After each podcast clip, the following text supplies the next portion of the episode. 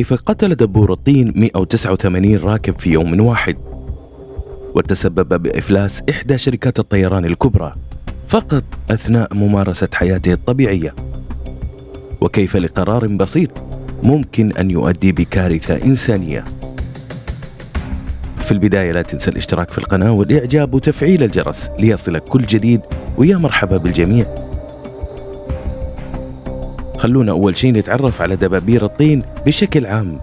دبابير الطين مجموعة كبيرة وتحتوي على ما يقرب 200 جنس من الفصيلة الزنبورية ويتميز دبور الطين بطول لسانه اللي يوصل إلى 4 ملم وطريقة بناء أعشاشها من الطين المجفف والمياه. وبعض أعشاشها من مواد نباتية ممضوغة. بدلا من الطين وأعشاشها دايم ما تكون على شكل الأواني الخزفية. وتلصقها بالحوائط والأشجار.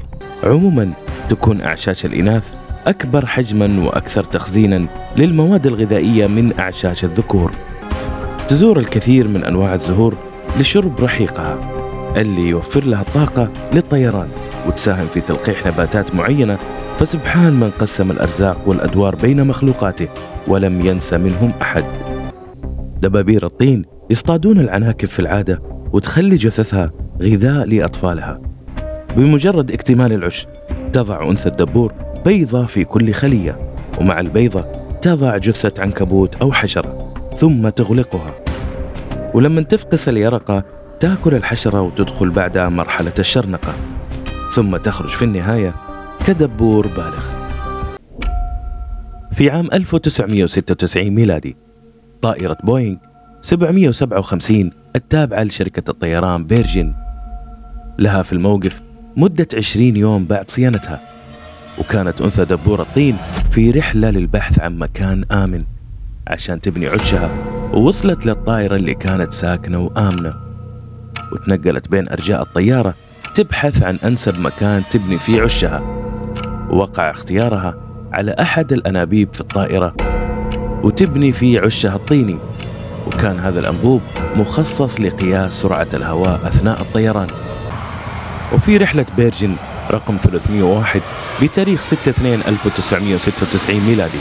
كان يقود الطائرة الكابتن التركي أحمد أردين بخبرة 24750 ساعة.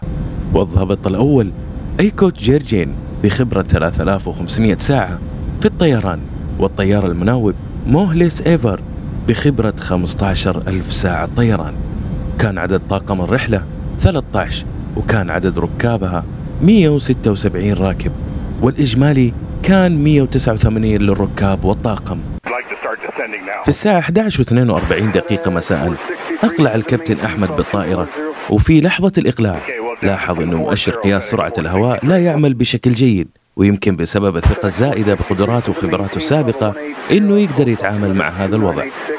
قرر أنه يتجاوز الإجراءات المعمول فيها واللي هي إلغاء الرحلة قبل الإقلاع لكن قرر الإقلاع بالطائرة. أقلعت الطائرة بشكل طبيعي جدا حتى وصلت لارتفاع 8500 متر. وبعدها بدأ الطيار الآلي بالعمل ولكن وتقريبا بعد عشر ثواني انطلق إنذاران لمؤشر قياس السرعة. المؤشر الأول كان مؤشر نسبة الدفة وهو مقياس عن طريق الحاسوب. يقيس نسبة السرعة إلى درجة انحراف الدفة. المؤشر الثاني كان مؤشر السرعة الجوية المعدلة وهي السرعة الجوية المبينة ولكن مصححة من خطأ الأجهزة وخطأ الموقع. السرعة الجوية المبينة هي سرعة الطائرة كما هو معدل على مؤشر البيوتوت ستاتيك واللي بنى دبور الطين بيته فيها وفي واحد من أنابيبها الثلاثة وتسبب بضيق الأنبوب. في وقت تلقي الطاقم هذه الإنذارات بدأ في حيرة وارتباك لأنه كان مؤشر السرعة عند القبطان أحمد 560 كيلومتر في الساعة وفي تزايد.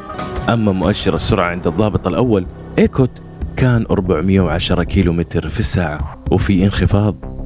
وكان مؤشر القياس عند الضابط إيكوت هو الصحيح. في هذاك الوقت قرر القبطان أحمد فحص القواطع الكهربائية. وفي نفس اللحظة بدأ الإنذار بأن الطائرة في تسارع خطر وفي وقتها سحب القبطان أحمد القاطع الكهربائي الخاص بالإنذار ويرجعه على وضع الصامت. كانت الطائرة وصلت لارتفاع 1400 متر ومؤشر السرعة عند القبطان أحمد 650 كيلومتر في الساعة وكذلك في تزايد. بدأ الطيار الآلي بالتحكم في السرعة بناء على القراءات من مؤشر القياس عند القبطان بمعنى خفض السرعة ببطء وفي نفس الوقت قراءات مؤشر السرعة عند الضابط ايكوت كانت 370 كيلومتر في الساعة وفي انخفاض. وهنا قرر القبطان أحمد خفض السرعة يدويا بشكل أسرع. صارت الطائرة تطير بسرعة بطيئة وخطيرة جدا. وهنا بدأ اهتزاز عصا الاهتزاز وهو جهاز ميكانيكي مصمم ليهتز بسرعة وبشكل صاخب عشان تحذير طاقم الرحلة. من اكتشاف توقف ديناميكي هوائي وشيك. هذا الاهتزاز أرعب طاقم الطائرة وأصابهم برعب وحيرة لأن الطائرة تطير ببطء خطير والمفاجأة توقف الطيار الآلي.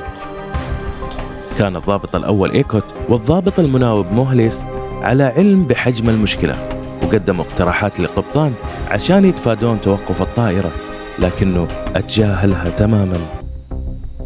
وقبل تحطم الطائرة بعشرين ثانية قرر القبطان بزيادة سرعة الطائرة إلى أقصى حد. لكن الطائرة كانت مقدمتها وقتها في اتجاه مرتفع وهذا الشيء منع المحركات من تلقي تدفق الهواء المناسب عشان تتناسب مع الزيادة في الدفع. اشتعلت النيران في المحرك الأيسر وفي نفس الوقت كان المحرك الأيمن في أقصى سرعة وهذا الشيء خلى الطائرة تدور وسط رعب وصراخ الركاب وبعدها انقلبت وتحطمت في المحيط. أتوفى 176 من الركاب و13 من الطاقم في لحظة الاصطدام. أتسببت هذه الحادثة بإفلاس شركة طيران بيرجن في نفس السنة في شهر أكتوبر. شكرا للمتميز جاست لنقل أجمل الثريدات عن طريق تويتر. أنصحكم بمتابعته من قناة القهوة السوداء. كان معكم صالح بن عبد الله. كونوا بخير. حفظنا الله وإياكم من كل سوء. في أمان الله.